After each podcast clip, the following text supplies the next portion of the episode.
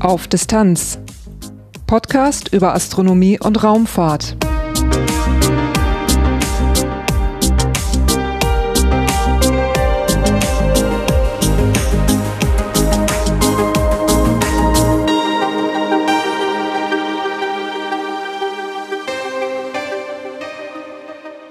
Hallo und willkommen bei Auf Distanz.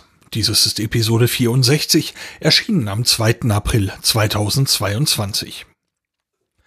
Diese Episode ist kurz eingeschoben und es geht um den deutschen Kennzeitwettbewerb 2021-22. Da steht der Starttag kurz bevor. Und in dieser Episode spreche ich mit Christina Nadolski darüber, wie das mit der Startkampagne dieses Jahr abläuft. Da gibt es nämlich ein paar Unterschiede zu den Jahren zuvor. Und es wird eben auch keine reguläre Kennzeit-Episode von Auf Distanz geben. Diese Episode jetzt, die setzt ein bisschen voraus, dass man den Kennzeit-Wettbewerb schon etwas kennt. Sollten Sie ihn noch nicht kennen, empfehle ich hier eben Stopp zu drücken, vorher eine Episode von den Wettbewerbsjahren 2017, 18 oder 19 zu hören. Darin wird jeweils der Wettbewerb mit Beteiligten komplett erklärt. Das wäre dann entweder Episode 25, 44 oder 49. Und dann wird man diese Episode eben vollständig verstehen, worüber wir da eigentlich sprechen. Zum Schluss gibt es auch am Ende dieser kurzen Episode noch einen Teil in eigener Sache. Auch der fällt recht kurz aus dieses Mal. Durch die Sendung führt sie Lars Naber. Titelthema in dieser Episode geht es um den deutschen Kennzeitwettbewerb 2021-22. Gegenüber den anderen Jahren gibt es in dieser Episode aber jetzt nicht den umfassenden Überblick, aber natürlich wollen wir ein bisschen noch über den Wettbewerb sprechen und wie es da weitergeht.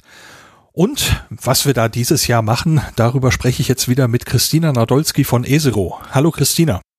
Hallo Lars, freut mich, dass ich da sein kann. Du warst ja schon ein paar Mal hier zu Gast im Podcast und darum schlage ich vor, wir halten die Vorstellung etwas kürzer dieses Mal, aber damit alle eben Bescheid wissen, welche Rolle hast du beim Kennzeitwettbewerb inne? Ich bin die Hauptorganisatorin des Wettbewerbes, das heißt, ich kümmere mich eigentlich um alle Belange, die so ähm, ja aufkommen. Wir haben ja schon mal darüber gesprochen, was der Wettbewerb eigentlich ist. Da möchte ich ein bisschen verweisen auf vergangene Episoden. Äh, der Podcast auf Distanz begleitet den Kennzeit-Wettbewerb ja schon eine Weile. Und wo steht denn der aktuelle Wettbewerb im Moment? Derzeit ähm, sind wir kurz vor dem Starttag, das heißt vor dem ja für die Kennzeit-Teams wichtigsten Tag des ganzen Wettbewerbes. Wir hatten in der Vergangenheit seit unserer letzten Kurzmeldung ähm, zum Beispiel die Abgabe des Abschlussberichtes, was für die Teams nochmal einiges an Arbeit ähm, ja, kostete und natürlich die Fertigstellung der Kensets, was vor allem jetzt in den letzten äh, zwei bis drei Wochen dann für die Teams nochmal zu einem richtigen Endspurt wurde. Und in der vergangenen Woche, also am 30.03., hatten wir eine tolle virtuelle Kenset-Konferenz, bei der sich die Teams erstmals auch vor den anderen Teams mit ihrem Kenset vorgestellt haben und ihre Mission erläutert haben und auch zeigen konnten, wie sie das eigentlich technisch umgesetzt haben. Und äh, zusätzlich wollten wir gerne auch ja die Organisatoren des Wettbewerbes ein bisschen präsentieren und somit auch die ähm, ja, Raumfahrtbranche ein bisschen darstellen. Und dafür konnten die Organisatoren des Wettbewerbes, verschiedene Unternehmen, sich ähm, ja in kurzen Vorträgen oder auch ja, Videoeinschnitten dann vorstellen. Und wie war dein Eindruck? Wie haben sich die Teams präsentiert? Die Präsentationen der Teams waren äh, sehr gut. Man merkt dort immer sehr schön, wie motiviert die SchülerInnen einfach sind und dass sie auch sehr stolz sind, ihren Kenset jetzt mal zeigen zu dürfen und äh, zu präsentieren, was sie sich da Tolles überlegt haben. Und auch in diesem Jahr war ich sehr fasziniert davon, wie toll auch die Darstellung der Kensets ist. Also viele haben ihren Kenset 3D modelliert dargestellt. Das heißt, man konnte dort sehr schön auch teilweise in aufwendigen Animationen sehen, wie der Kenset aufgebaut ist. Und das ja, hatte ich in den vorherigen Jahren so noch nicht gesehen in solcher Qualität. Da war ich äh, sehr beeindruckt. Und außerdem fand ich es toll, wie viele Teams sich in diesem Jahr auch mit einer intensiven Öffentlichkeitsarbeit beschäftigt haben. Und das merkte man dann auch in der Qualität der Präsentation, dass dort auch wirklich ja viele Gedanken hineingeflossen sind, wie sie das aufbauen können, wie sie auch ansprechende und wissenschaftliche Folien gestalten können. Spielte das jetzt eine Rolle bei der Wertung? Ja, genau. Also die Jury war anwesend und das ist eines von äh, drei Hauptpunkten, die dann mit in die Bewertung eben eingeht.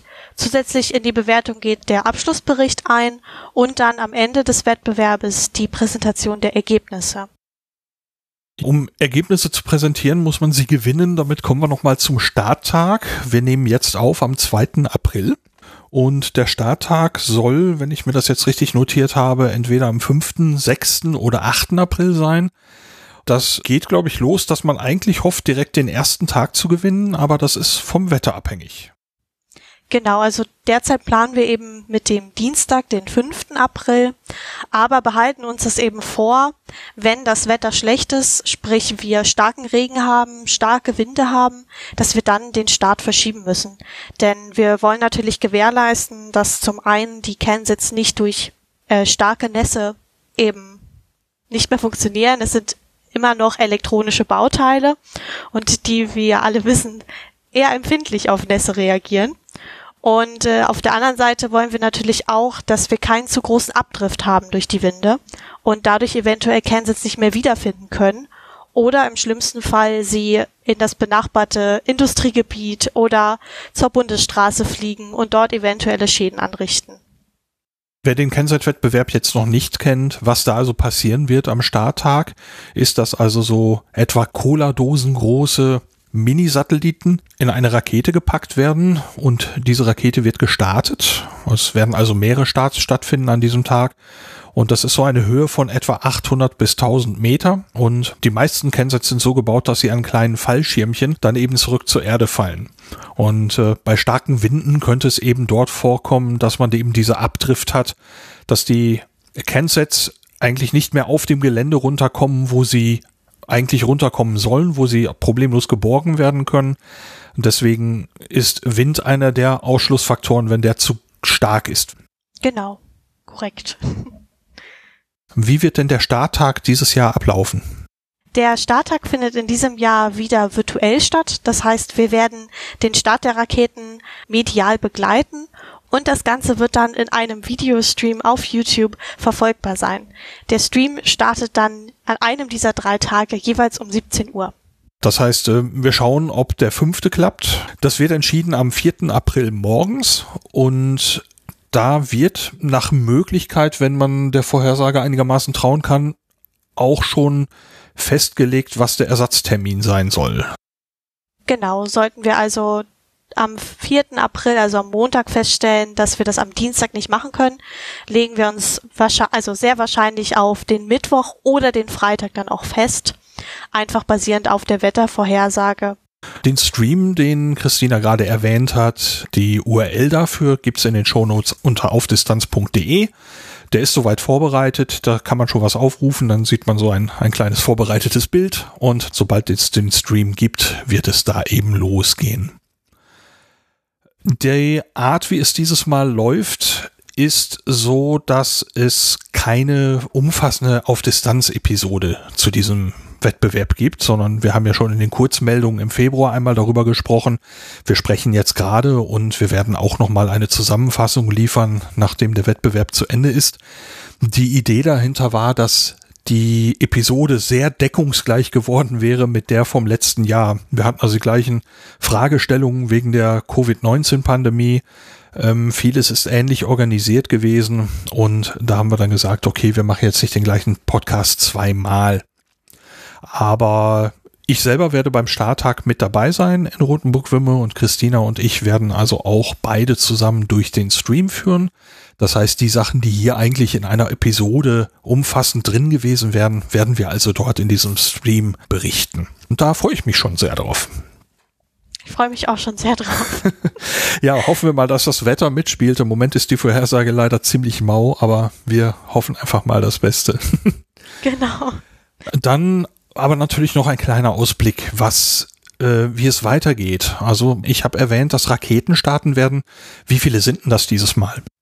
In diesem Jahr können ähm, vier Raketen gestartet werden mit jeweils zwei Cansets, also insgesamt acht Teams konnten ihren Canset fristgerecht und auch ja generell abschließen. Zwei Teams haben es leider aus verschiedenen Gründen nicht geschafft und äh, mussten deshalb leider ähm, ja für dieses Jahr den Raketenstart sozusagen auslassen. Aber trotzdem äh, freue ich mich sehr, dass die Teams gesagt haben, ähm, auch wenn wir den Kansas nicht schicken konnten, möchten wir gerne am Rest des Wettbewerbes noch teilnehmen und haben so sich zum Beispiel auch bei der Konferenz vorgestellt. Woran ist es gescheitert?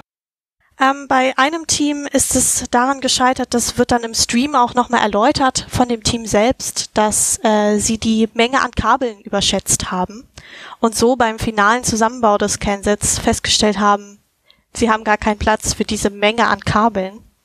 Und das war sozusagen einfach, ich nenne das jetzt mal so hart, ein Konstruktionsfehler. Mhm. Und sie hatten versucht, im letzten Wochenende vor der Abgabe noch über eine Änderung des Designs das irgendwie auszukurieren, aber das hat leider nicht geklappt.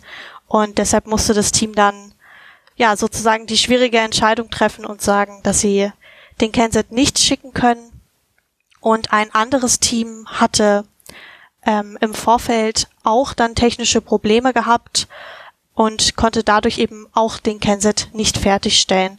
Und das ist eben leider immer wieder so, also auch in den Jahren, wo das Ganze nicht virtuell stattfindet, stellen wir das eben fest, dass ähm, vor allem bei den Arbeiten kurz vor Ende der Frist auch gerne mal Sachen schiefgehen und deshalb man dann vielleicht sogar selber den Kenset den letzten Meter noch kaputt macht. Herrje. Ja, das ist.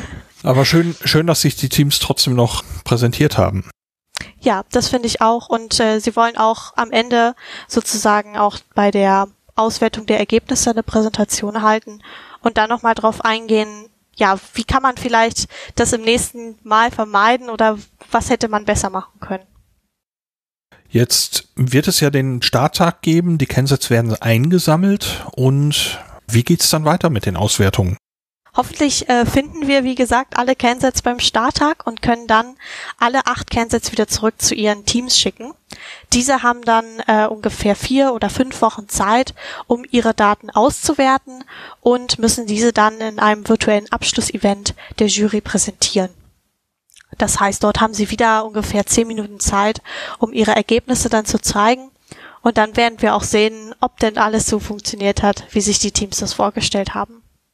Danach wird die Jury sicherlich darüber beraten, was jetzt in der Summe das beste Team war und der nächste Schritt ist dann, glaube ich, auch schon die Siegerehrung. Genau, das findet äh, kurz hintereinander statt. Also noch am, direkt nach den äh, Präsentationen der Ergebnisse wird sich die Jury dann zusammensetzen und danach in einer Siegerehrung die Platzierung ankündigen. Wann wird das sein? Das findet am äh, 12. Mai statt. Da bin ich sehr gespannt. Ist das eine Präsenz- oder eine Remote-Veranstaltung? Äh, auch wieder virtuell. Mhm. Also genau. Die, ja, leider ist jetzt erstmal alles virtuell geplant. Dann würde ich aber vorschlagen, wenn es dir recht ist, dass wir uns nach der Siegerehrung bei einer weiteren Kurzmeldung-Episode hier nochmal wieder zusammenfinden und ein bisschen darüber sprechen, wie der Wettbewerb denn ausgegangen ist. Gerne. Ja, dann Christina, vielen Dank, dass du nochmal mit dabei warst. Ich freue mich dann auf das Wiedersehen nächste Woche und toi toi toi für den Starttag und den Wettbewerb. Dankeschön, ich freue mich auch schon. Auf Distanz ganz nah. Das war's für diese kurze Extra-Ausgabe von Auf Distanz. Durch die Sendung führte sie Lars Naber. Auch dieses Mal darf ich Danke sagen für finanzielle Unterstützung. Seit der letzten Episode ist Unterstützung eingegangen von Ralf und von Karl Matthias. Vielen, vielen Dank dafür. Wie erwähnt, diese Episode war nun etwas schnell eingeschoben. An der nächsten ganz regulären Episode wird natürlich gearbeitet. Etwa Mitte April sollte die dann erscheinen. Bis dahin, danke fürs Reinhören und bis bald.